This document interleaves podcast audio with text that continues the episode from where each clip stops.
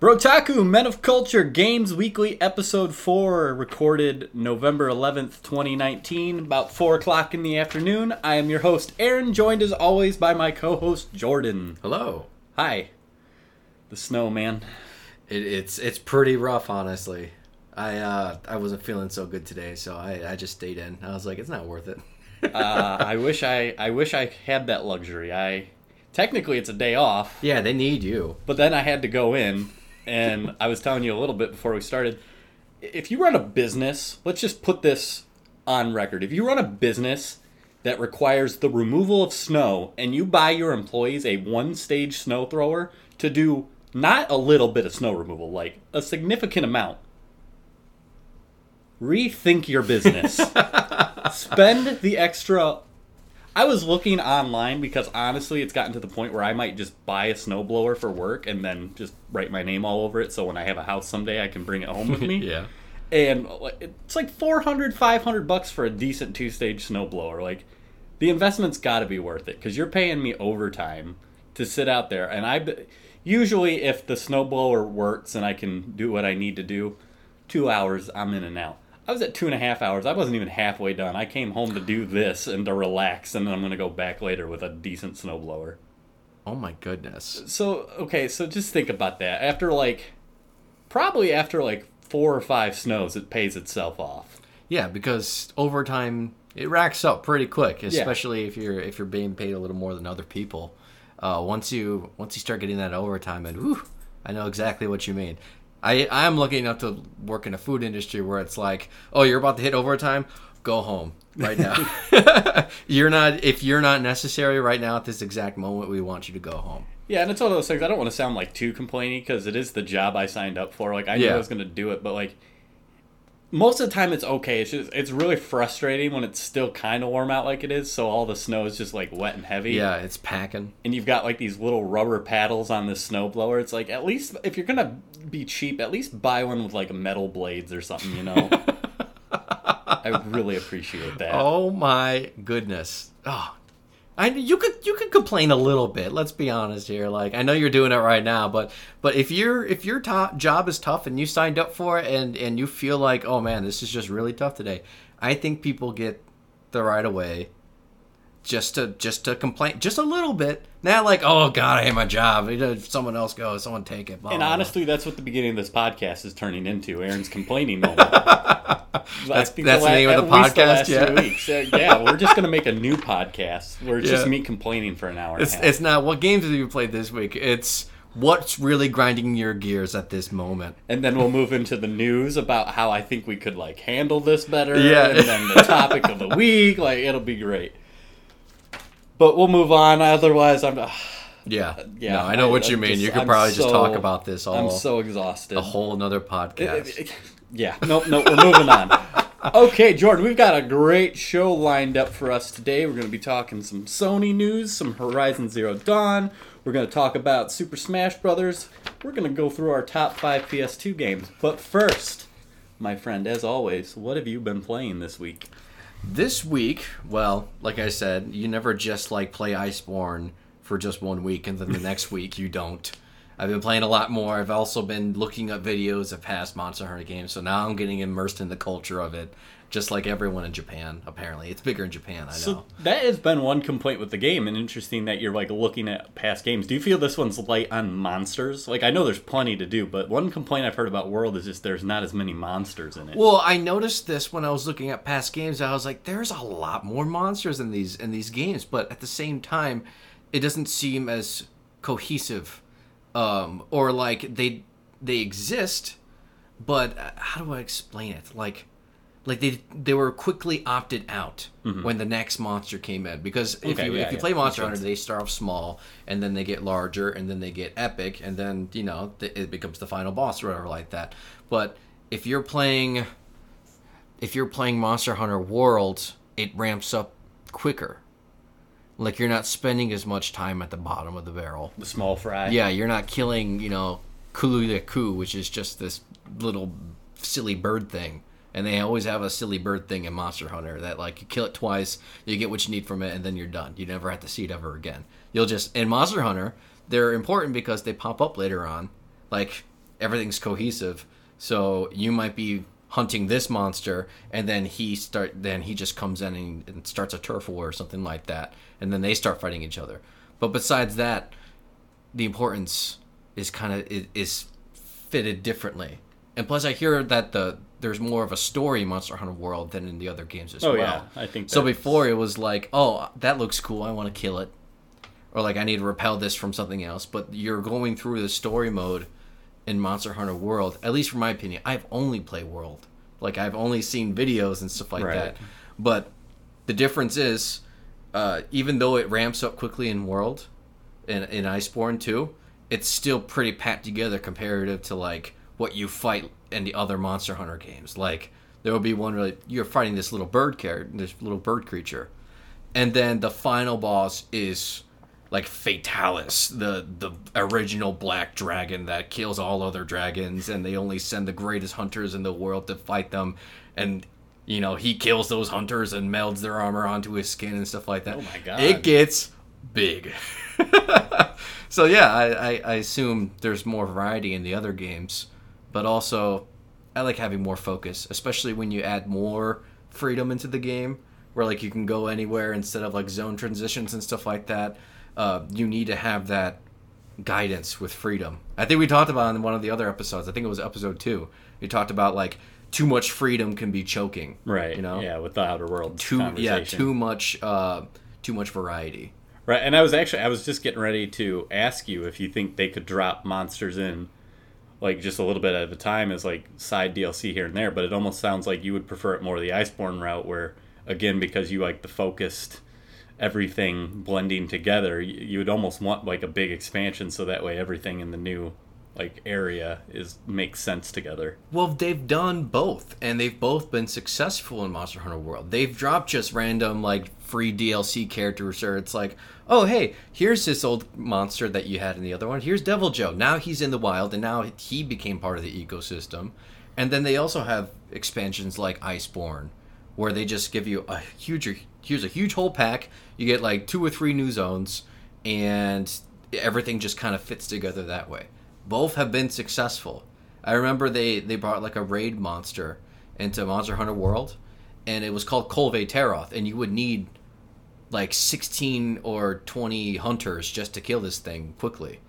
And the way they did that is you have squads of four, and you would all be in the same gathering hub, the same this same area, and you would all go on like four people hunts, but you would all benefit towards the same objective. Okay, that's cool. So that and it drops like a ton of loot that's randomized, which they called her like the queen of RNG because you can get the greatest weapons in the game, or you can get absolute dog crap. Uh, Because and- that always feels good when Yeah. you're getting absolute dog crap and your friend's like, "Wow, I just got the best thing in the game." Like, you get like three. I mean, the the loot's guaranteed. It's just what you get. Like the rarity is right. guaranteed, but what you get could be different.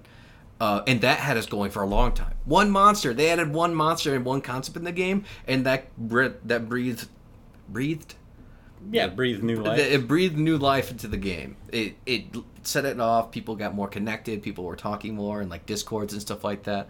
So you could do both. I really feel like you can. You just gotta you gotta introduce it in a timely manner before everyone starts dying off, or with the promise of something new on the on the horizon. Okay, interesting. What else have you been playing? Uh, I've been playing some Blade and Soul with your sister and, and Peter. Blade and Soul. huh? Yeah, Blade and Soul. I, I believe it's Korean. I believe so. It's the ARPG, right? The iso- isometric one. No, No. no. This Well- one it's more like an action RPG, but it's an MMO. Okay, so tell me a little more. I know I've heard of it, but Yes, so it it's this like like I said, it's more like an action RPG. In fact, Okay. there is an option in the game to make it so that you can't see other characters, oh, interesting. unless they're like they're in your that old immediate area. MMO chestnut, like, oh, let's just get rid of. The...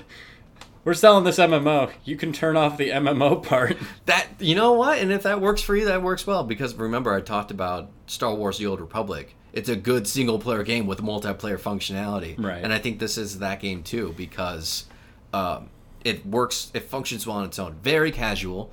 Um, I'm playing a gunslinger and I just walk through and I'm holding the right mouse button and whatever goes in my area, I pop pop and it just dies. Pop, pop, pop, pop. But you don't get much experience for it, so it's not viable Right. but the game is very Makes you easy. feel good. yeah, you can solo if you know what you're doing. You have like dodges and parries, and stuff like that, and they're on reasonable cooldowns. So when you're fighting a boss, um, they just they don't really have too many auto attacks. They have these huge lunging attacks which have like hitboxes that you can see, and you know when they're about to hit too. Like they have a system in it. So if you're good, you can just avoid everything, and and keep getting hits in and getting stronger and stuff like that. So it's that, like you said, it's action combat. Definitely not like your tab Yes, target. press absolutely your macro. Uh, what's the model? Is it free to play or It is free to play. It's free to play, and it has uh you know a the premium? the premium system Yeah. yes so alyssa only has two character slots uh but i subscribed at one point back in the day. I used to play the game a lot. Okay. and we just recently just thought you remember blade and soul? You want to play that again? Yeah sure. And I had subscribed at one point and i have four character slots. Okay. So, it's one of those like even if you subscribe once and don't like you still unlock like some yeah they don't Unique things. lock it down. Like there is like I know in SWTOR for example if you subscribe you unlock all the expansions you get like preferred status like stuff that doesn't go away even when you yeah. are done which is interesting but I guess And- it keeps the lights on and Yeah, keeps the game going on and Star Wars has a great idea, which is um, you can when you're a subscriber, you can make as many characters as you want. You have a ton of character slots, whatever like that. I don't even think there's a limit.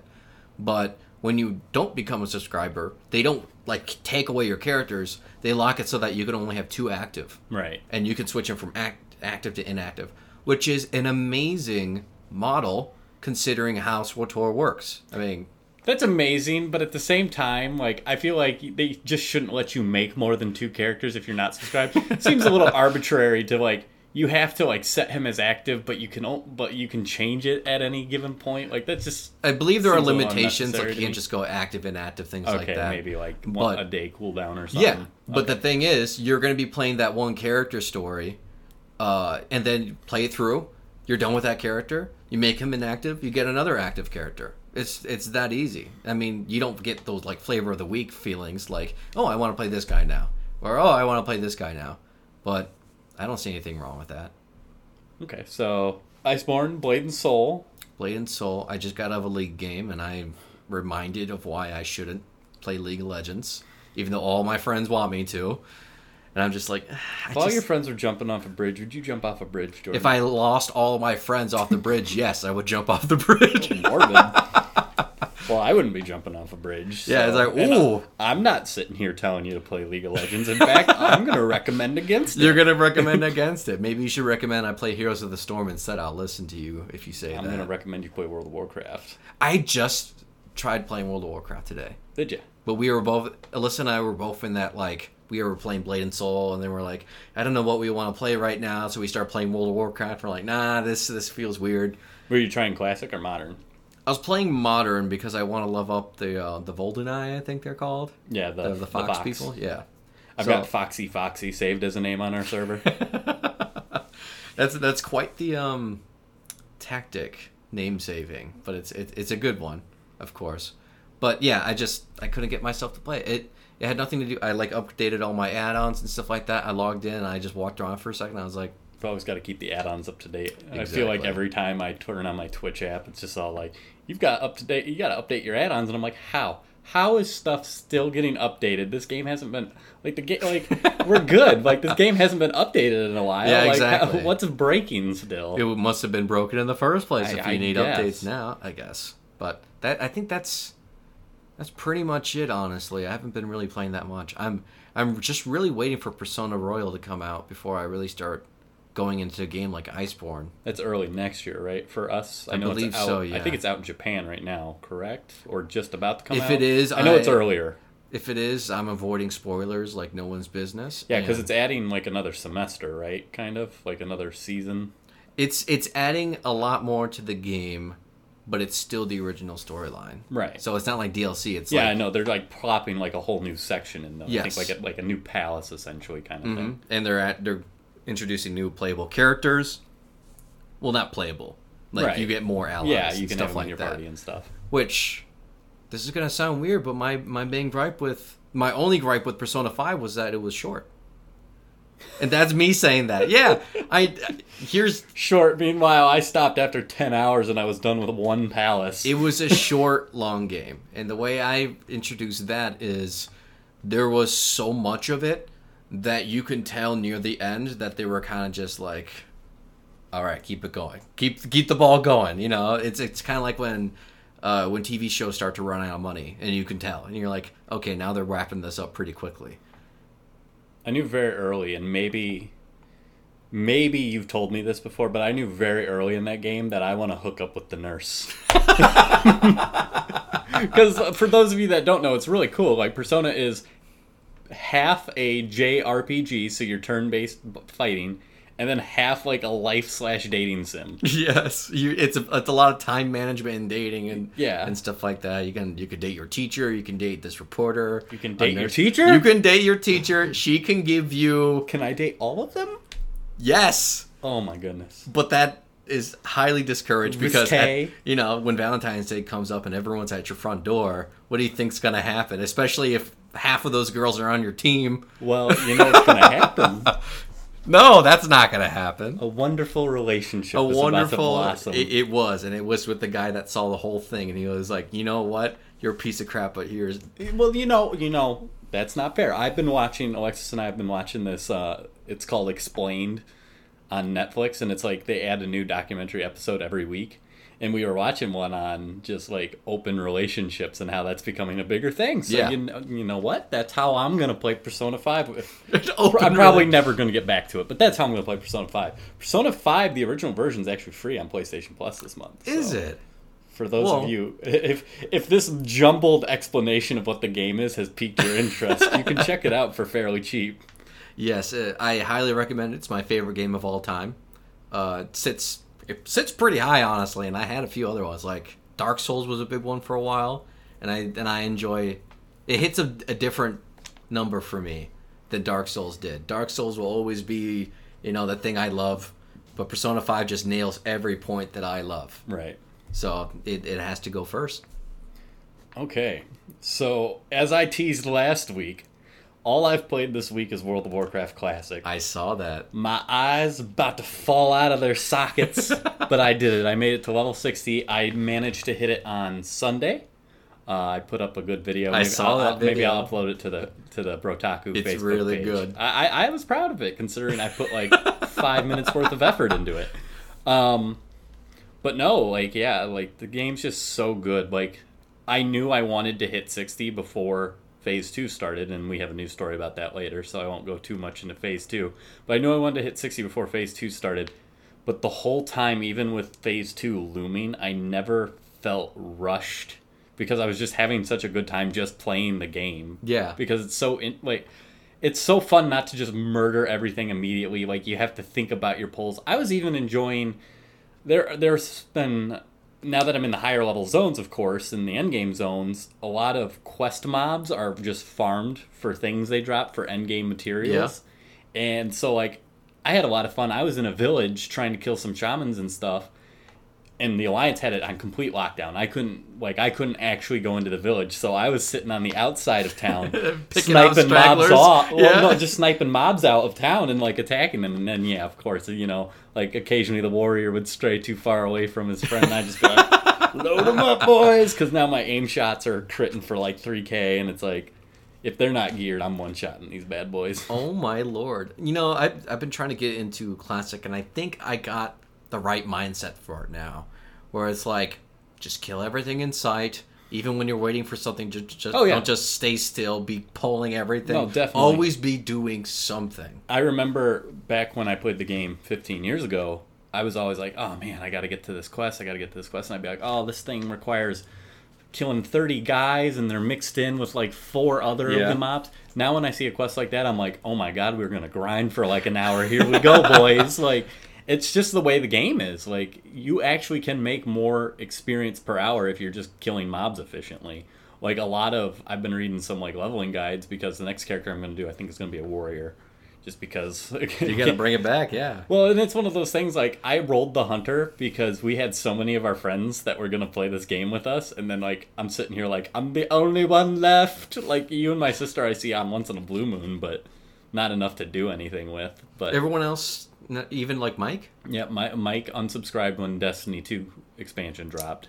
makes sense. So, yeah, it's just one of those things. And so, but now that I'm at 60, the real game has begun. uh, I started. I've started getting some best in slot stuff, pre-raid best in slot, of course. Yes. Um, my guild leader actually whispered me, he's like, "So you're 60 now, going to be on for raid tonight?" And I was like, "No, gotta. I've got something else to do." So I got fresh greens. Yeah, I um, got and- fre- well, and they don't care. They were taking people at 58, so Yeah. just a matter of filling the numbers. 40 people. That's not an insignificant amount of people to get together. Oh my goodness. Um, so I started. I started getting my pre-raid best in slot stuff. What sucks is some of this pre-raid best in slot stuff. I pulled up my list. I've got like four pieces that was pre-raid best in slot until Dire Maul dropped. So now I'm Ah, like, yeah. it's like second place, and I'm just like, oh, this is eating me up. But it's the nice thing about it is like, for example, like my actual weapon is like 54 attack power, one percent crit, and the only difference between that and the best in slot from Dire Maul is six attack power. Like, yeah, it'd be nice to have, but I'm not gonna kill myself over it. Yeah, so like that's that's a huge like min max thing. Right. But in the grand scheme of things, like I, I can see it. Like I would I would go for it in something like Iceborne, but like Seth knows me. I don't I don't mid max mid max in anything else. I that sort of thing where it's like uh, I mean like I'll I'll keep it in mind and I'll keep it in like my vision, but like I'm not gonna go out of my way to get that sort of upgrade. But and I mean, again, different different strokes for different folks. But I, what I enjoy about it is, in classic WoW, it's easier to min max because the piece of gear is just the piece of gear. Like you can get yourself a list and be like, "This is the gear I want. This is the gear I'm going after." And when it drops, it drops. It's not like the modern game where it might Titan Forge, it might do this, it might do that.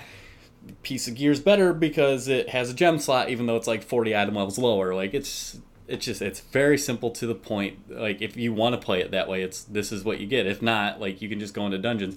I mean, I got I got that weapon I was telling you about. I got that before I even looked up my best in slot list. So I was like, oh cool, I got my second best in slot during the accident. progression Yeah. process. You have And- to seek it out. Another thing that I I can see why it was taken out of the game. I can see where it can be frustrating, but what I'm enjoying are the attunements. Uh, so I started working on my Onyxia attunement. I only got the first part done. That's to run Lower Blackrock Spire. I'm on the part to run Upper Blackrock Spire. So I, I've been waited long enough. It takes it's taken me long enough that I can probably easily join a group. But just that part alone, this is like a ten part quest. Just from part one to part two, you run Lower Blackrock Spire. In order to get into Upper Blackrock Spire, you have to get like this Ascension seal and put three gems into it. The gems drop off a boss, but just drop one gem for the whole group. So like, if you're not in a guild that's all like, okay, we got to put this together, just give them the gem. You're rolling against people. Like uh, three different people won three different gems Yeah. in the group I ran with. So it's like I'm just sitting here thinking about trying to plug the getting my thing because I want it just to have it. And I'm like, oh my goodness. Luckily, only one person needs to have it. But um, so I started the Onyxia chain. That's like ten quests long. You have to. I, I watched a video just to remind myself. You go into Upper Blackrock Spire like three different times. Like it's crazy. That's a ten man raid. So like three different times you're putting together ten people just to get attuned for a forty man raid. that has one boss in it, by the way. Yeah. Onyxia is just a one boss raid. Onyxia, it's just like a couple of mobs and then Onyxia. But it's just it's so much fun because like the Scholomance key, for example, again, only one person needs it, but I wanted to have it just so I'm you know like You don't have to rely on groups other- together. yeah. Yeah, you, you're more valuable that way, and most of it's done in the Eastern Plaguelands. But then it's just like, yeah, we need to go to the volcano in Un'Goro crater to like smelt this key into the mold, and I'm like. Oh my gosh! So then you got to go all the way to Un'Goro, and you got to bring thorium bars with you. So if you're not a smelter, you've got to buy them au- auction house like I did, or talk to somebody, you know. And you go back there, and then you go back, and you know it's like, oh, this isn't good enough. Now we have to kill this elite mob in the middle of town over here. So you get your five man group together, and you go kill this elite mob in the middle of town. What was actually neat is we actually seven manned it because I got out there with another guy, and I because I only found one guy to kill this elite. But luckily, the thing I needed dropped off something that just spawns after the mob dies, and there was another group of five out there, so we just seven manned it. Uh, another thing about the game, and I think I brought this up in episode one when I was talking about questing in Hinterlands, but I just I love the group dynamic and getting groups together. I was doing the Nathanos line, which basically just ends with seven quests that you need five people for right in a row. Yeah. And it was just it's so much fun just getting together for like two two and a half hours with people you don't know at all.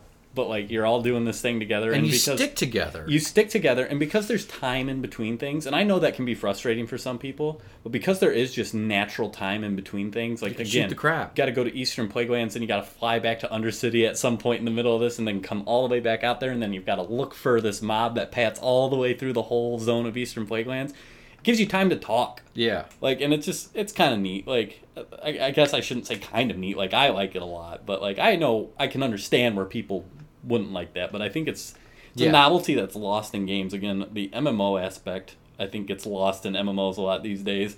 Case in point, you can just turn off the MMO part in MMOs these days. Like, I just- enjoy that. It's though. really something I've missed. I've had that experience in Pyrewood Village, and just just to preface, like everything Aaron was talking about, like travel and like elite in the middle, elites in like the middle of towns. That's rough. Like travel is a huge thing in, in original and in classic because it's one, it's either expensive or it's expensive, or it takes a long time. And when it takes a long time, it's unsafe, especially when you play in a PvP server like us. If you don't have a mount by the time you're like at least fifty, I guess you're going to be going through some rough zones. I mean, at this point, I'm gonna be farming stuff soon. Everybody's getting them out. You're getting them out. She's getting them out. Everybody's getting mounts. No need to worry. So yeah, I totally, I totally understand what you're coming from. I also enjoyed that. Sometimes you just need time to just sit down and and just take your time, just relax, or like just just get the bonding process. Again, you know, it's an adventure.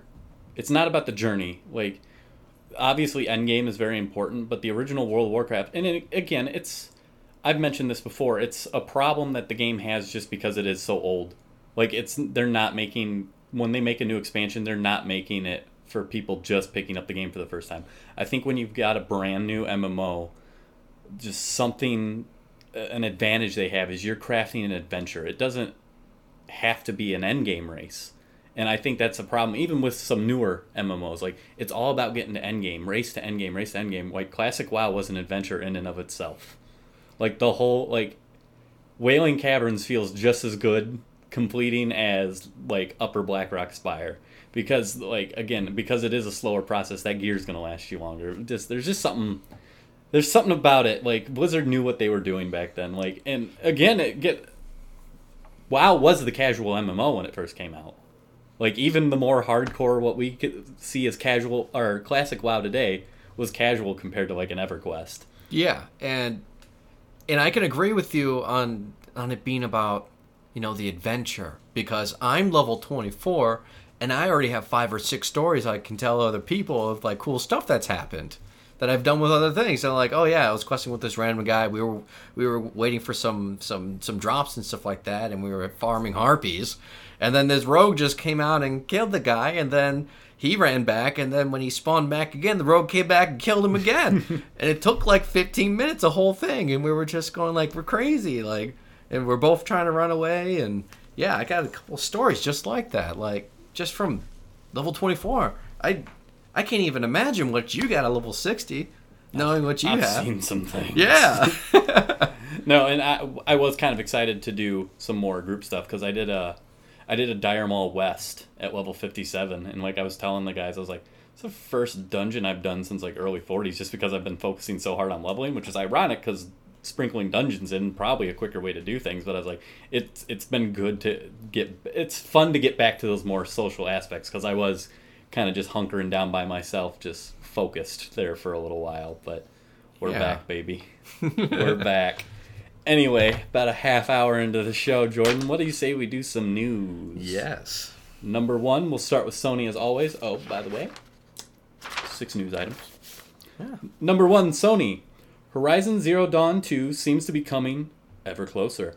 According to a report on GameSpot by Eddie Mahouk, Mahouk? I, I'm sorry. If you listen to this, I'm really sorry. the follow up to one of this generation's best games seemed to have leaked via a job posting to developer Guerrilla Games job board. They are looking for a quote technical vegetation artist, and goes on to describe what the candidate would be working on uh, creating. Quote, the stunning environments of Horizon, end quote. Oh my goodness. While the fact that the game is receiving a sequel shouldn't shock anybody, it is, however, exciting news. Um, could this be t- uh, ready in time for a PS5 launch? I don't know if that's what they're aiming for though. I feel like the Last of Us 2 delay complicates things. I feel like maybe this could have been, but at a certain point you still got Sucker Punch's Ghost of Tsushima coming out, which is a PS4 game. They've said that is still a PS4 game. And I'm guessing you don't want to put that and Horizon too close to each other. It's having PS2 syndrome where like the the end of PS2 and the beginning of PS3 are going to end up overlapping each other.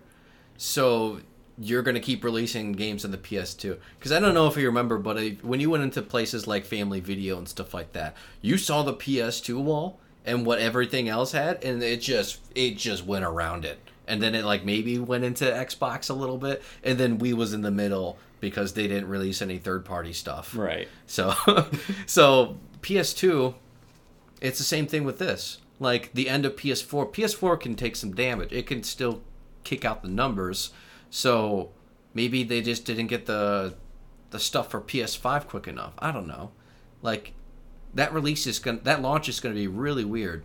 I'm I'm I'm putting in my prediction now. It's probably not going to have a strong starting title unless they kept under wraps something that we've all been wa- waiting for. Well, and that's almost what's interesting about it is does it really need to? Especially with it being backwards compatible with the ps4 i mean i guess theoretically you could just sell like oh hey if you play like if ghost of tsushima comes out like a month before the ps5 you could just say oh we have an upscale patch for the ps5 if, if they do that they're they're totally fine. If they if they keep on the ball with it. But there's there's a lot of ways you can drop it. Right. We will have to see. I'm looking forward to e3 next year it's gonna be should exciting. be should be bumping, assuming Sony returns. I mean, Sony could just do their own thing. Like, they just go under for a bit. Yeah. Uh, number two, there's been a shakeup of power at PlayStation. Uh, my source is Polygon's Michael McWhertor. Last names, man. Well, what's funny is I can say this one. Fan favorite Shuhei Yoshida stepping down as president of Sony Interactive Entertainment Worldwide Studio and is being replaced by none other than Guerrilla Games, Hermen Hulst. Hulst replaces Yoshida and also sees the position combined with a vacancy left by Shawn Layden's um, departure from Sony earlier. He was the chairman of PlayStation Worldwide Studios. There was a new name for all of this, but I, I couldn't find it in the article, and admittedly, I was a little crunched on time today, so I just kind of threw it together. Uh, Yoshida, however, will remain within the company and will head up a, quote, newly formed initiative that will focus on nurturing external independent creators, end quote. This seems to be a move made to play off strengths. Yoshida has long been a champion of PlayStation's Indian initiative, while Hulst uh, heads one of PlayStation's most powerful studios and will be able to help their other first party studios with knowledge and understanding of how games are made and what Sony expects out of their games. This is super exciting, at least just from what I read. Super. Super, because you kind of need something to compete with Steam. Not only does it offer the tools for indie developers to use to just give the put the game out right onto Steam and, and offers endless variety because even I got some like workshop tools. I've I've worked on games before, like not you know my own like freaking uh, Right, RPG right, yeah. makers or whatever like that, and then just tinkered with it, and it's very accessible. I picked it up. I I listened to like a video for a couple of hours, and I figured out how to do you know minor programming just from that, or at least for that for that tool use. But I th- I think this is really good. I think platforms. Uh, platformers really needed this. Well, what's consoles, I interesting mean. about it too is um, at the beginning of the PS4, going to your thing on, I don't think the PS5 will be have a strong launch. The PS4 really didn't have the strongest launch either. It That's what I was depended on indies. Yes. like it was PlayStation 4 was the first time. I guess Xbox Live Arcade, but PS4 was when indies really hit their stride on console. And from everything I've heard lately, they've been moving away from that. So this seems to be a play back into that space because I think they realize they've kind of lost the indies because their mind.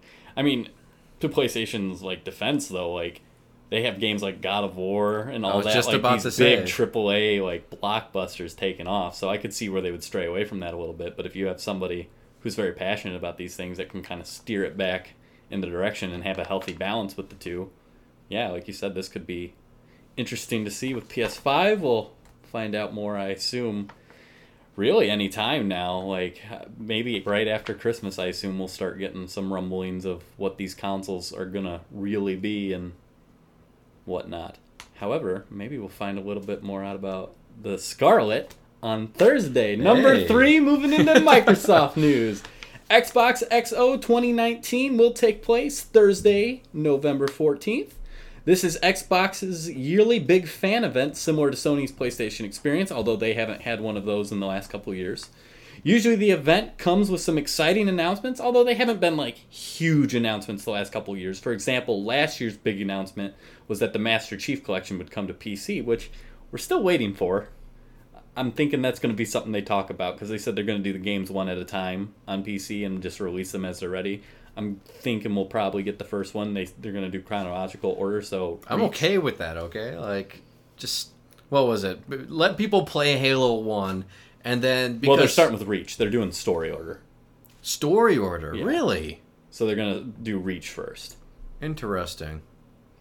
But Xbox has teased on Twitter that this year will be quote one for the ages end quote, causing wide speculation that we might actually get a few little little tidbits on the Scarlett, although it probably won't be completely blown out until E3 next year, or if they do it like they did the Xbox One, their own event. They got to be careful with that because that's where they shot themselves in the foot Yeah. with TV and Kinect last year or the last time around, which they never really recovered from. Uh, yeah, the Xbox is in a weird spot because you keep wanting some big news from them for them, but they're just at this point they're they've got to be all focused on next gen. This they've lost this gen. Like they stopped reporting numbers. When you hear like a third party talk about combined numbers for this generation, you can kind of like Ooh. get the gist that it's probably somewhere around 40 million as opposed to the PlayStation 4 that we just talked about last week is over 100 million units sold now. So, cut your losses. I think it's smart. We'll work on the next thing. Number four, moving on to Nintendo. The newest Smash Ultimate character, Terry Bogard, is available for play after Sakurai's latest 45 minute Smash Direct, aka his new Let's Play series, because that's all this was really. the roundup comes from way from or comes from way of GameSpot's Richard Wakeling. On November 6th, the direct was held that talked mostly uh, exclusively on Terry Bogard from the Fatal Fury series. You can play him as of right now if you have the uh, first fighter pass, which is twenty four ninety nine, or you can purchase him separately for four ninety nine. The direct did have a few other interesting nuggets though. Over fifty music tracks from the entire are entering the game from Fatal Fury. Uh, complete with the patented Sakurai "Don't ask me for anything ever again" look. Like it was funny. He's all like, "We're," he's like, "I submitted fifty tracks, figured I would get like eight, and I'm putting fifty in this game. Kill me." this poor guy. Like, what's so funny about this? I was I was reading something recently too, where he's all like, he was basically all like, "This was the last thing Iwata-san asked me to do." He's like, I almost feel like his dying friend like guilted him into making this game. um. So other news: Chrom and the Incinerator amiibo. Incineroar. Incineroar, excuse Yes, me, Pokemon. amiibo. Pokemans. uh, amiibo are launching on November 15th. And finally, Smash Brothers Update 6.0 will add Battle Arena improvements and add the option to play Battlefield and Final Destination forms of stage randomly. So, like, it'll just be a. Like, you can randomly select a stage to randomly move back and forth between the two forms, which I personally like. I'm still.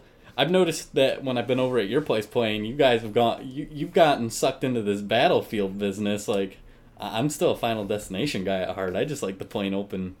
we realize it, this update's going to be good because we realize that there are some characters that have a distinct uh, a distinct advantage with Battlefield over Final Destination. Because I'll I'll never fight a little Mac on Final Des- Destination. Are you kidding me? like I need those platforms. Uh, last bit of this story. Unlike other character reveal directs, um, another fighter was not teased. So there's one fighter left in the first fighter pass. Nothing was said about that. Uh, however, it was announced earlier this year at E3 that there will be a second fighter pass that they will begin when the first one is complete. So I'm kind of curious. I'm wondering if there's going to be like a it's almost like a January event kind of announcement at this point, right? Like that's what the next character will be announced. Because I just don't feel like they would have a direct this close to the end of the year. Like, I, I don't know, man. Like Smash Ultimate, it's it's blown everything out of the water. Like expectations and also just you can't even predict this. Like really, Terry Bogard from from Fatal Fury? Are you kidding me? especially, Rising Tackle. See, and clearly here, I, I was just about to say something, and that's not the case. I was going to say, does anybody really care about this? But you know who he is, so Yeah, no, this is this is a huge thing. And I, yeah, was- I know it's a huge series. Like I, I, I say that facetiously. It was like, the only thing that, but- competing with Street Fighter uh, Fighter for a while was was Fatal Fury, and and they they had a crossover game too, so it didn't matter. But I, Give me Goku. Give me Sora. you don't know. It could be. No, he said Goku's a, a no go. He's too powerful. What would you do? Um, but another Make thing is, Pikmin be his strict counter. dude, it's Krillin. They put Krillin in the game. he match He has the same size as Mario. It's fine. Um, but another thing about that is people are asking, "Oh, why not Mai Sakurai?" Uh, I think it's Mai Sakurai, or whatever like that. I forgot her last name, but it's Mai, and she's a very famous character from Final Fury for other reasons. Oh no, I they talked about her. I left that out because again, I'm not a big Fatal Fury guy. But there was a character that is probably the second most famous She's, after Terry she's Bogard. probably the second most famous yeah. character. um, yes. They were all like, "Yeah, she's not exactly what we consider Smash material Yeah, because we want Smash to be family friendly." Well, she's Smash material. But then, but then, but then you've got shirtless Hulk or Shulk Hulk, yeah, you, you get just and you've got Zero Suit Samus. Like, come on, Bayonetta, who who becomes more naked Come the more you use her abilities. come on. Yeah, no, you, I don't know who you're kidding, but yeah, she's the she's the Chun Li of the Fatal Fury series. Um, but there's a lot of ones that they put probably wouldn't like Poison. They wouldn't put in because for reasons again. But Terry Bogard is very safe. I think anything they could have picked Rock too, but like I said, I never played the games myself. That that was a little under, you know, that was a little old by the time I was born. Right. So I didn't get into it, but I watch other people play it, and I'm I'm into it. That's cool. Enjoy your new character, nerds. uh, five and six are kind of wrap uppy. Uh, we're going into the other section. Number five, according to Open Critics, Star Wars Jedi Fallen Order's embargo lifts Friday the 15th at midnight Eastern Time. This lines up exactly with when the game comes out, so for those of you waiting for reviews to make your purchase, you will need to wait until launch day.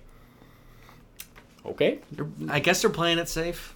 But playing it safe, it does. When I see a embargo like the day of, it does make me think that they're not so confident in their game. Maybe it's not. You think it might not be finished? I don't know.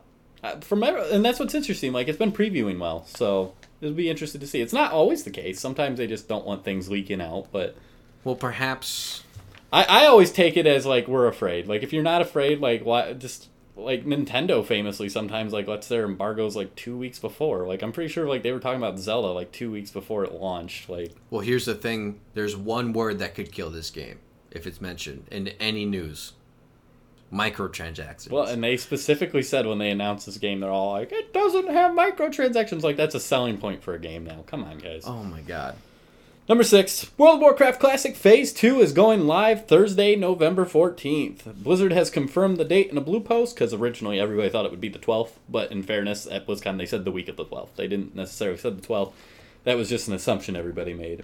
In addition to this, Blizzard is moving forward with their promise to remove layering on all servers, but has stated that some servers, this will mean the return of massive queue times. Blizzard is offering free transfers off these higher populated servers, but you don't get to choose where you go, which is always been the problem with this. Like they asked you to make new characters so many times, and some people kept doing that to get away from the queues, thinking, "Oh, eventually I'll just be able to move back to where my friends are." But like, I, I feel bad for people in that situation. At least my friends just left me for nothing. At least their characters are still in the world. Yeah. Um, doo, doo, doo, doo. Blizzard has specifically suggested that those on Arugal, Faerlina, which is famously the streamer server, Herod, and Whitemane to take advantage of the transfers to avoid previously mentioned queues. Phase 2 introduces the honor system and world bosses to the game. Which is the bread and butter of the league game, isn't it? Uh, so, the honor system, yes. There is no battlegrounds in the game yet. Those Yeah. are coming in separate. So, It's this is basically just going to be mass world PvP. combine that with those world bosses. like unless those world bosses spawn at like three in the morning and you just happen to get your forty friends up, There's gonna be wars. those are gonna take like five days to kill. yeah, it's gonna be crazy. You're gonna have It's alliance groups and hor- because horde I, because I will gladly sit out there having no stake in it and shoot an aim shot at a tank for the other group for an alliance group. Like just you're kill both tank. wiping Yeah. and they're doing the same thing. That's thing. all it's gonna be. It's just Yeah. like you're just gonna mess each other up. Like Those are the battlegrounds. They're the they're the world battlegrounds. It's gonna be nuts. are around these bosses. and like, and like we always talk about, we're on a PvP server, so just in general, like it's gonna be chaos. it's gonna week. be chaos. I don't even think they're gonna. Yeah, I don't think they're gonna kill world boss. Like they have to wipe the the alliance out or do it during like the middle of of the morning yeah. for it to be effective. And that's gonna be so. I can't wait for these videos to come out, man. Holy moly! It's gonna be wild. All right, that's it with the news. Jordan, no emails, but if you wanted to email us with comments, questions, concerns, uh, topic ideas, you can do that at brotakumoc at gmail.com. The winner of this week's giveaway for the U.S. Steam code for Spyro the Reignited Trilogy is Matt Check. Congratulations and thank you for your support Brotaku Men of Culture. Next week, we are giving away a U.S. Steam code for Call of Duty World War II, which, as far as I know, there wasn't a stupid shotgun meta in that one. So, hey, there you go, friends. Um, follow us on Facebook at Brotaku Men of Culture and like our giveaway post for an entry, and or share the post for an additional entry. Again, we appreciate your support. Jordan, on to topic of the week. So you had messaged me earlier. Originally, this was going to be top 10 PS5 or PS2 games. But we decided to move it down to top five, so that way we're not we're not doing as many sequels because you had a lot of like similar Yes. games, I assume. Yes, I did, and those games I put all the time into. And I will admit, my when I made my list too, same way. Like number like my number six would probably be like Kingdom Hearts 2. Yeah. but I already have Kingdom Hearts on my list, so I removed Kingdom Hearts 2 in general. So uh, I agree with your um, with your idea for the segment here. Why don't you go first? We'll do we'll just go back and forth and we'll count down to our number ones. All right, one moment. Let me open up my list because I made that before I got on. Um, I know number one was Star Wars Battlefront Two. Whoa, whoa, whoa, we're, we're counting down, my friend. Counting down? Yeah, we go, we go to our favorite game. How dare you? Okay, number five was Guitar Hero Two. Guitar Hero 2. Ooh, I did not think about that one. What a That one came to me in a fever dream. It, it came to me, and I realized the the moment that we got it. Uh, one Christmas morning, it's un, it's unforgettable. We just played that the entire the entire day. It might be Guitar Hero one, but two was similar uh, in how we spent the whole day just playing it, just immediately out of the box, and that's all we did. I think it has I feel like 2 is when it really took off. yeah, 2 was I, I like those tracks better than the first game as well. It and not only that, it gave me music taste, like a music taste.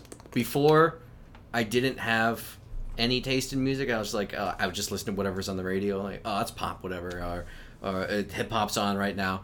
But it wasn't until Guitar Hero 2 where I was like, I like this music. This is the music I'm going to listen to. And you know what? I don't have to wait for new stuff to come out because everything I like has already been released. Oh, God, so I'll no, just go through that. That's a great one. I remember Guitar Hero 2, much like a day like today, snowy and crappy. Nick looks at me and he's all like, Guitar Hero's a pretty good game. I'm like, yeah, let's go buy it. and that's when I got Guitar Hero 2.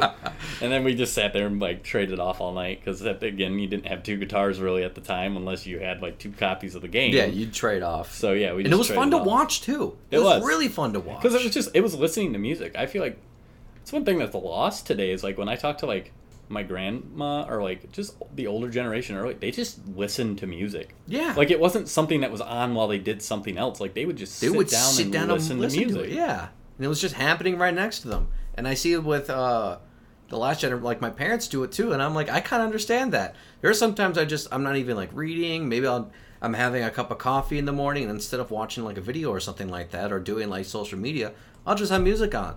And I'll just be listening to it while drinking my coffee and just looking around and just enjoying it. The way to go. My Yes. number five, Time Splitters Future Perfect. I feel like this was the natural follow up to GoldenEye. You I really know there do was like time splitters. there was time you? splitters one, there was time splitters two, and there is a divide within the community on which one's Yeah. better, Future Perfect or two. I like Future Perfect more. It's it's a newer game and there was more levels and stuff. Um, so personally, I like that. But it was it was in a lot of ways I feel like the spiritual successor to GoldenEye. Like it was that Yeah. couch co-op game. It's why I had a multi-tap for my PlayStation 2 because you could do four players split, split screen, and you know it just it was the first time, and I know games like Call of Duty were probably bigger for it in general, but it was the first time that a twin stick shooter, like uh, not not like a twin stick shooter is a different thing, but a, a- shooter with two sticks made sense. Like it felt Yeah. good, and of course you still got your odd job type. So you say, like if somebody's playing the monkey, everybody's got to play monkey. I just, I remember you guys playing the monkey all the time, and it me off because that was the first.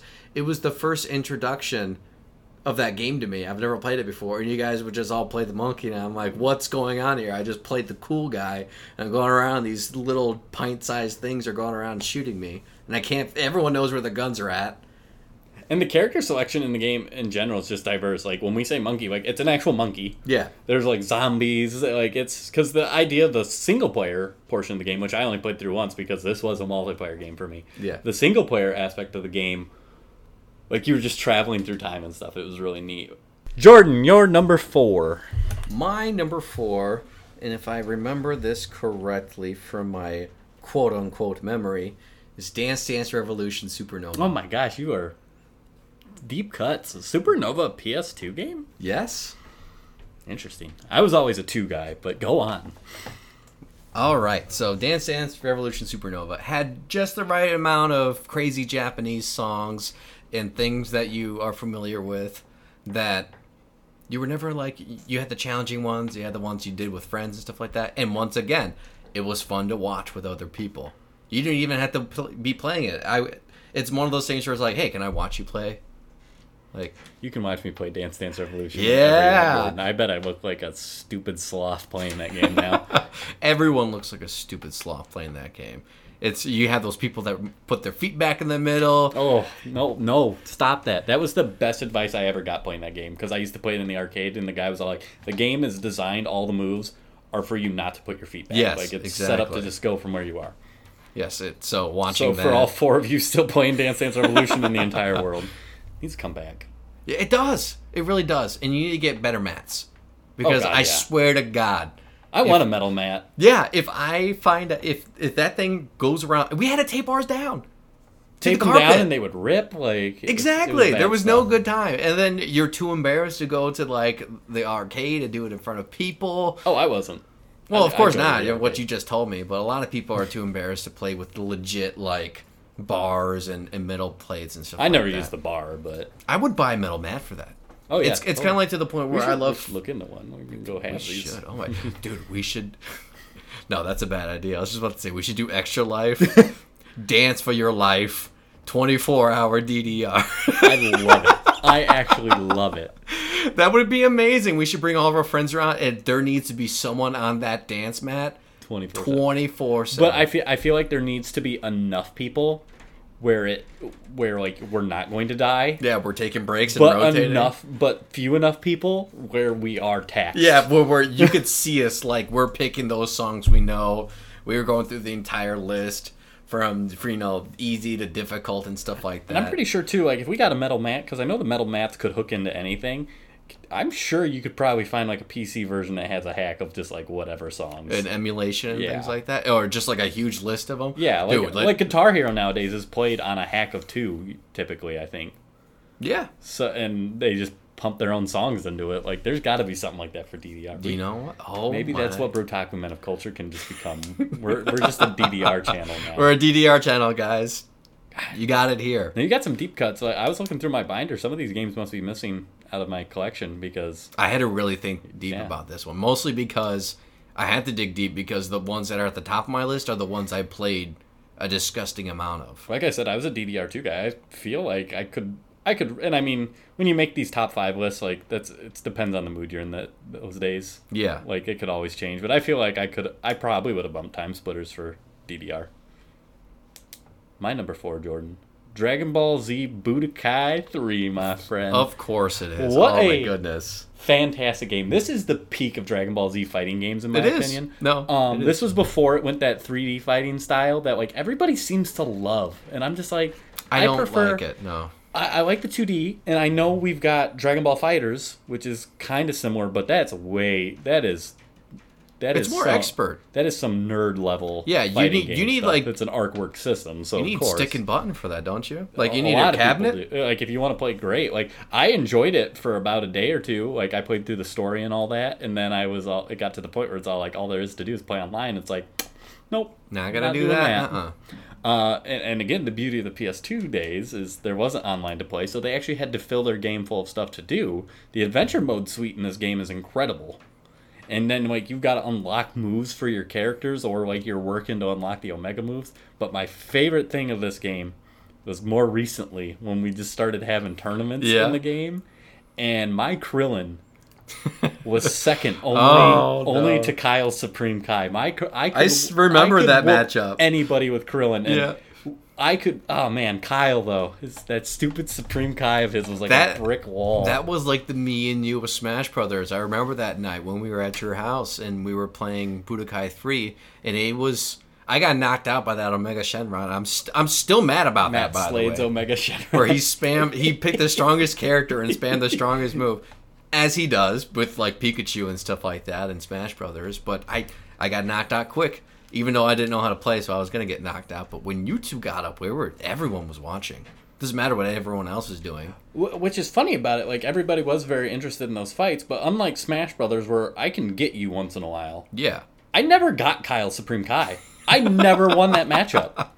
I remember that too. I mean, canonically, Like I, I, got close sense. a couple times, but Yeah. I never won.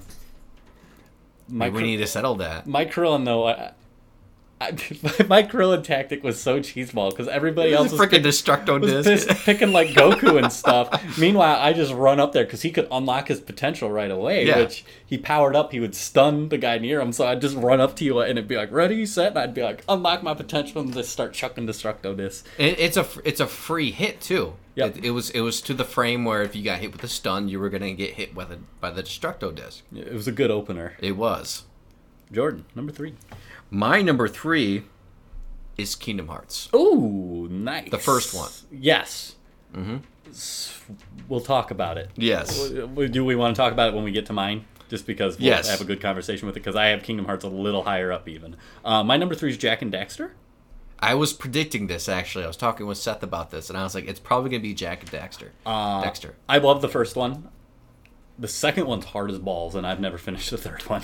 I don't Um, think Derek did. He was doing that run through. He he went through the. We would come over every Saturday night. He was playing Jak the uh, the Jak Right. trilogy or whatever like Well, that. because I didn't have the third one. That's why I didn't play that one because he was playing my my But game. he was having some rough times the second one. Yeah, no, I, I prefer the first one. It's a little more grounded. I feel like it's not. It's not a shooter. Like it is Yeah. an action platformer, and it's just it's got charm and character in it. I feel like it holds up today. Like I played the I played the first one on my Vita a couple years ago. It didn't run well on the Vita, but it was still like it's just it's very charming. Jak doesn't talk in the first one. Like every time he tries to, Daxter's like, "Hey, what's up, guys?" Like he just always always cutting in the interrupts, way, yeah. And that's what- that's what's so funny about in Jak Two when One of the opening scenes. his first yeah. words are like, "I'm gonna kill him." Like he's like, "Whoa, my!" But um, no, like I just said, it's colorful. Um, it it kind of makes sense considering the high regard I hold Crash Bandicoot in. Like this was Naughty Dog's next thing after they gave up Crash, so makes sense. Um, interesting tidbit: The Last of Us started off as Jak Four. Really? Yeah, and then they realized they enjoyed the real dark undertones and stuff, and felt it would work better being a more realistic, Now- grounded thing. What parts of that translated? I think it's just like that they wanted something dark, probably like infection type things going Yeah. around. Like they wanted to go dark, but apparently it started as Jak Four. I mean, they dabbled in it with da- Jak Two, Yeah. Oh, definitely. Yeah. with with going dark. I guess I can see it. And like I said, I haven't played Jak Three. I could Jak Two's hard. I could see an argument for it being a better game, but I think Jak and Daxter just holds. Uh, I'll go next, just so we can talk about your Yeah. number three. My number two is Kingdom Hearts. Yes. Uh, I think two's a better game. I think it plays better. One has the charm. Yeah. One, the story isn't complicated yet. they didn't add all these other things, and they didn't need. Well, another thing is they don't. A lot of people don't know that there's a game between Kingdom Hearts one and two, Chain of Memories. Chain of Memories, and a lot of people. I I would actually put Chain of Memories. People hate that game because of the card system, but I would put it above two.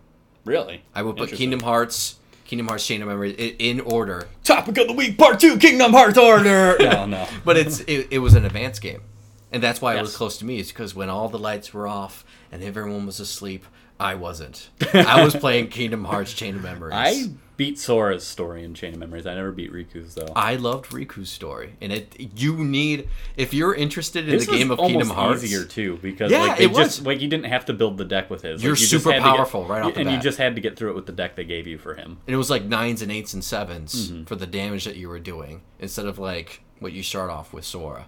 It was pretty. It, it was a great new game plus sort of because they already knew what you were. They knew what you were doing if you finished the game and you unlocked it. That final boss is incredibly difficult, so you probably know what you're doing. And you unlock this one, and you're like, okay, have another story, have fun. By the way, all of this is important. So go tell your friends that there's something in between there. But yeah, Kingdom Hearts 1. Simple and clean, man. The, Simple and the- clean. The techno version at the beginning that just gets you Oh my god, up. the techno version. I still listen to that. When you walk away. Oh, it's so good. It, it is a banger. And then at the end, when like the island's like splitting apart and Kairi's going home and and and him, or, they're holding hands, uh, Sora and Kairi, and he's like, "I'll come back to you someday. Yeah. I promise." And she's like, "I know you will." And then the hand, like they Yeah. like hold their hands. It's like when you walk. Oh, it's kicks me right in the feels. It, it was it's so much character for a game that mixed Disney and Final Fantasy together. and, and Kingdom Hearts is what I think of when I think of G4, like old school G4, because I didn't know about the game until I had G4 on a preview channel since we didn't have that level Yeah. of cable, and I was watching the show Cheat. And they were talking about things in Kingdom Hearts, and I was like, "What is this game?" I'm like, "I don't care about the Final Fantasy people, but they're here, and there's Disney people, and they're like killing people." I'm like, "Yeah, let's and do freaking this." Tarzan's killing a shadow guy. And I remember I it was one of those things. My parents way back when I was like real, not like super young. Obviously, I was in school, but when I had good report cards, they would buy me games Yeah. every once in a while. And like I remember being like, "So, Dad." Don't need you to straight buy me this game, but I'm like thirty bucks short, and I really want this game. Uh, let's say I have a good report card. like, would you cover the other thirty dollars? negotiations, Yeah, yes. the, the negotiations were successful. Also, in a similar vein, um, I was more like I waited, and I wouldn't ask for anything from my parents for like almost half a year, and then I'd be like, "Hey, you know, there's this game I like, or I think I'd like, and I think you know I rented it a couple of times." That was a thing because they didn't like when you would buy a game and you wouldn't play it, so we would rent games a lot. And renting games was huge back in the day. Oh, I yeah. mean, like I, I rented most of my games. I beat Paper Mario all the way through on rented games. And I don't know if you guys remember this, but when you rent a Nintendo 64 game, it was not saved to the console. Yeah, nope, So to get your save back, you needed the exact cartridge.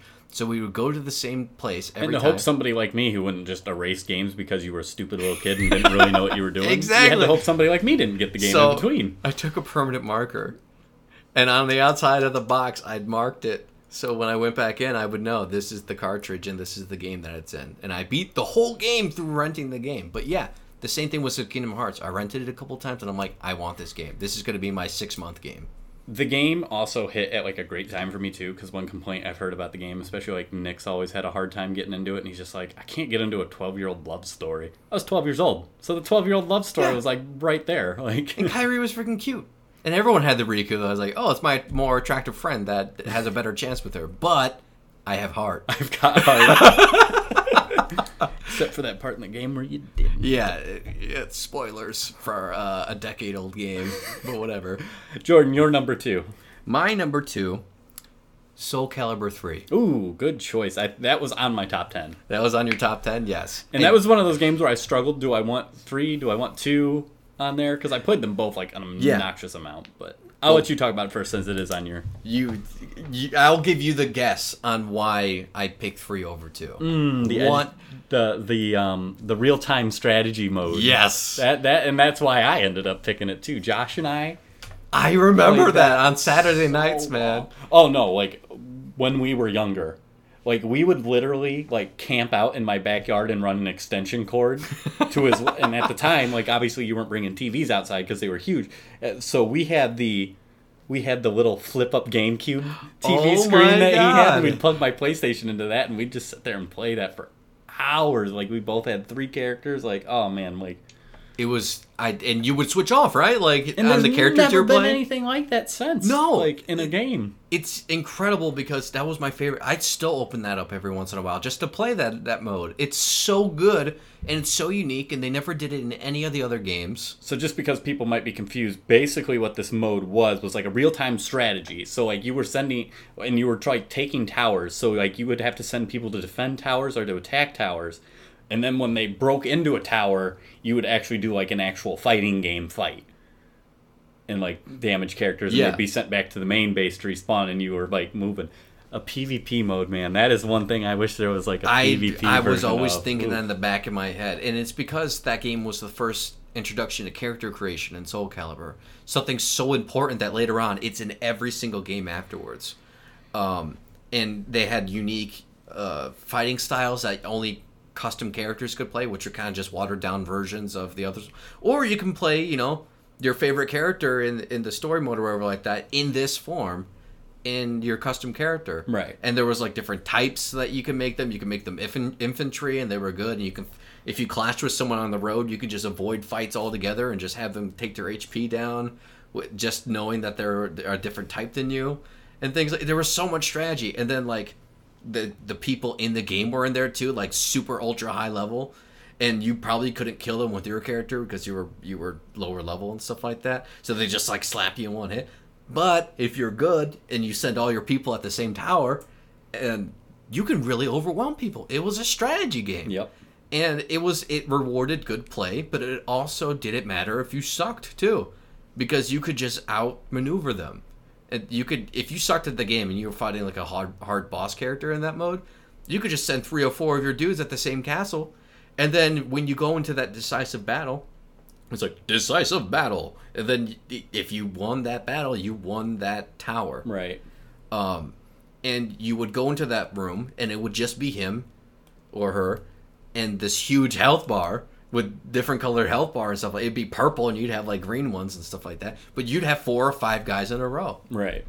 which you could just ring them out and then the game would be over So good. so good. it that, soul calibur 3 i sank a lot of time into and also just creating characters And that's too. what's funny when I think about that. When I think of fighting games, I think of like good, like just stories through the fighting games. But like that was that was Soul Calibur three for me. Like I I couldn't tell you a single Yeah. thing like that happened in that game. Like it wasn't even the it wasn't even the base game. But if you played the story mode that was good too because they introduced um, branching paths and stuff like that at in soul calibur 3 where you could end up with a different boss at the end depending on the on uh, the the route you took. And you would have i think there was a secret boss in there.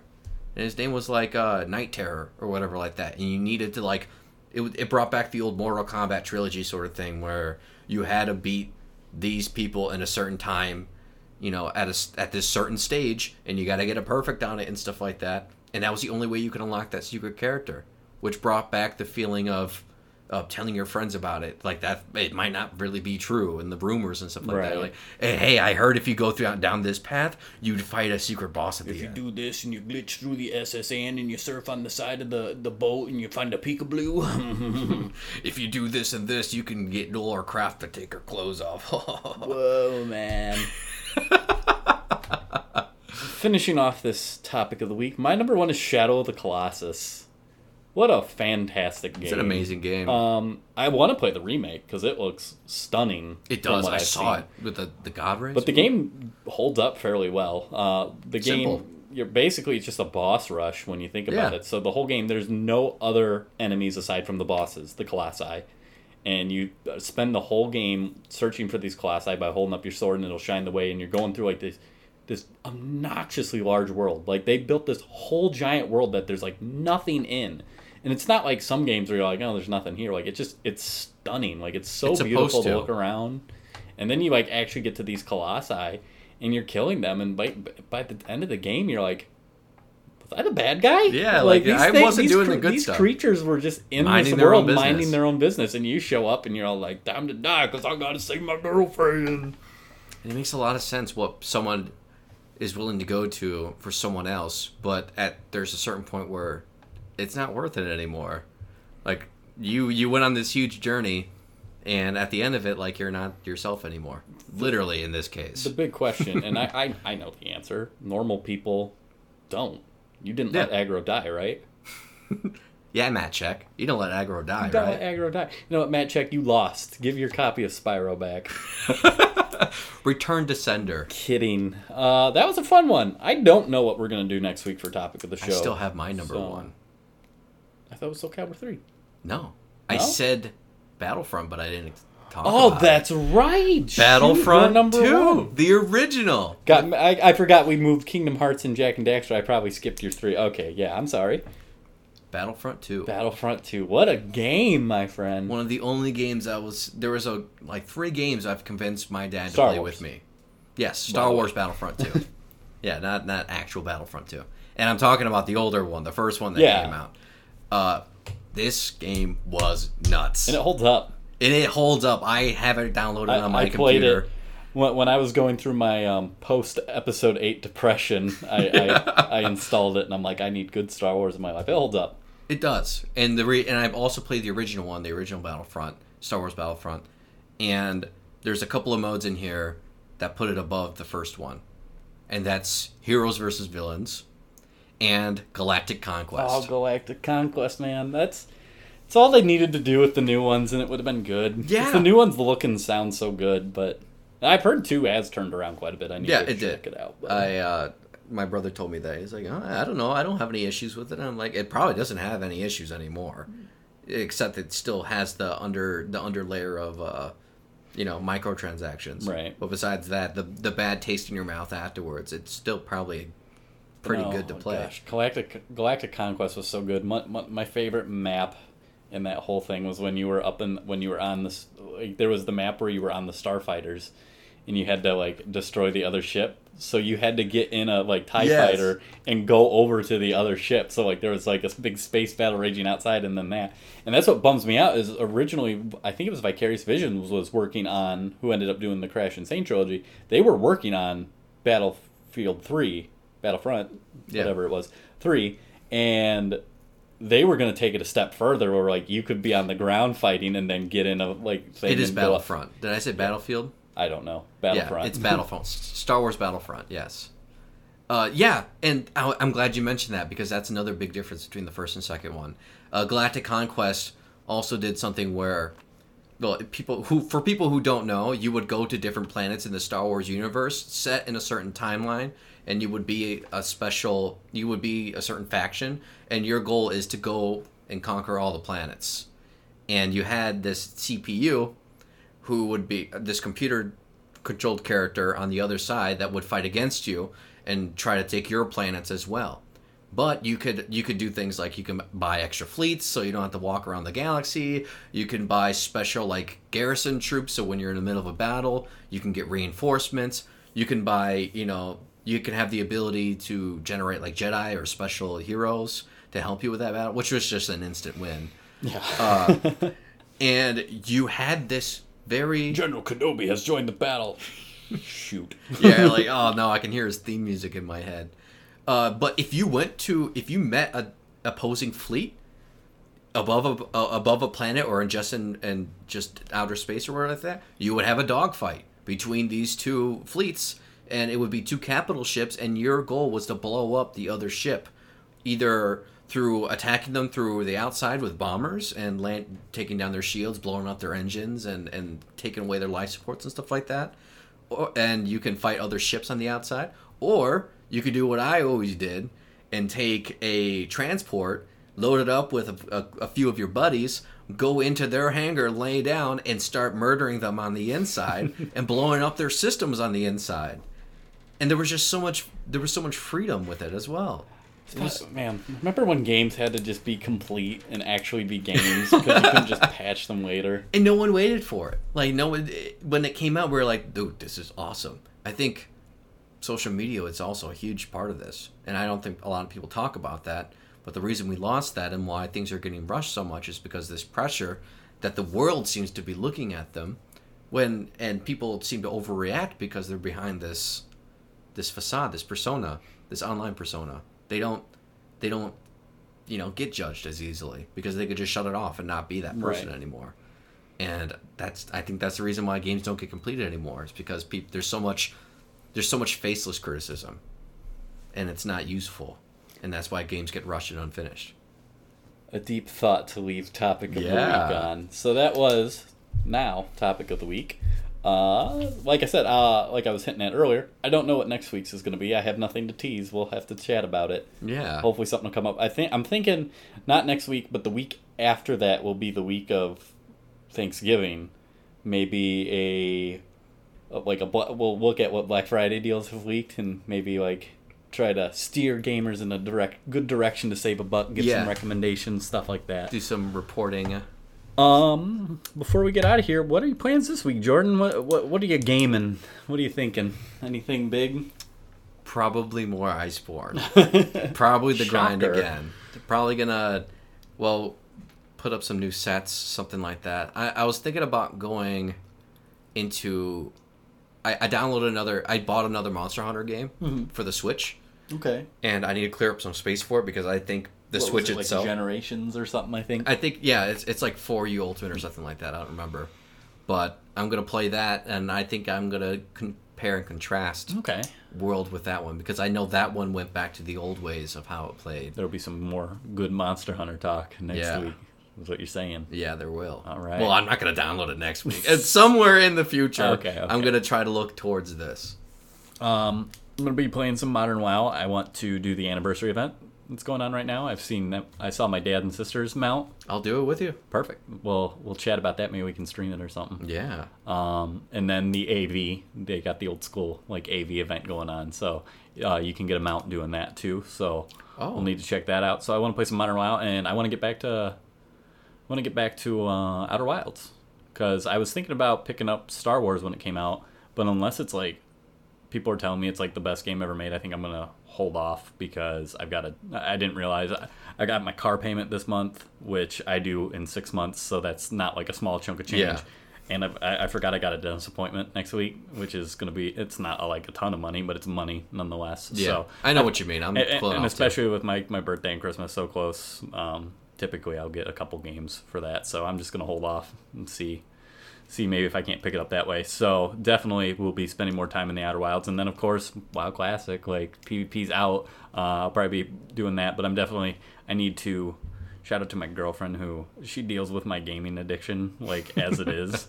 But like this week, she really let me dive into a dark place. Like I just, I would get home from work and at least play WoW. Like I get off at three, so I'd be home by like three thirty, and I'd just play WoW to like seven, at least, if not later, just to finish up that grind. decent So- chunk of time so- maybe half level. Not yeah, not pro- props to her. Um, when I first started, I was at like 54 or something. Like those first couple days, I since last week I did like a level, and then yeah, those those last like two or three levels were definitely like a half level a day kind of thing. Wow, that's commitment to one's partner.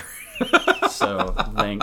Uh, so basically, I need to get back to a more healthy gaming style, and then I want to get back. There's still things with Brotaku I want to get done that I like. Again, I I never never got around to looking at podcast services. We still want to do, do that, but like again, like when there's WoW to be played. Can't be bothered when there's to be WoW to putting be played. can't be bothered to be putting my podcast up on podcast services, you know. but um, I've heard from a couple of our friends that the RSS feed thing is working, so Excellent. um, I will attach that to this episode. So if you're listening to this on our SoundCloud, don't forget you can put our RSS feed directly into your podcast app, and then it'll just pull it up like a normal podcast. Cool stuff. Jordan, let's get out of here. Until next week, this has been Brotaku Men of Culture Games Weekly. We'll see you next time. See ya.